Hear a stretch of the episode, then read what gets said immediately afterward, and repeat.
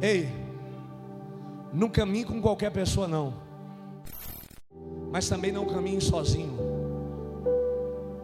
Encontre pessoas que têm o poder de extrair de você aquilo que nem você sabia que tinha.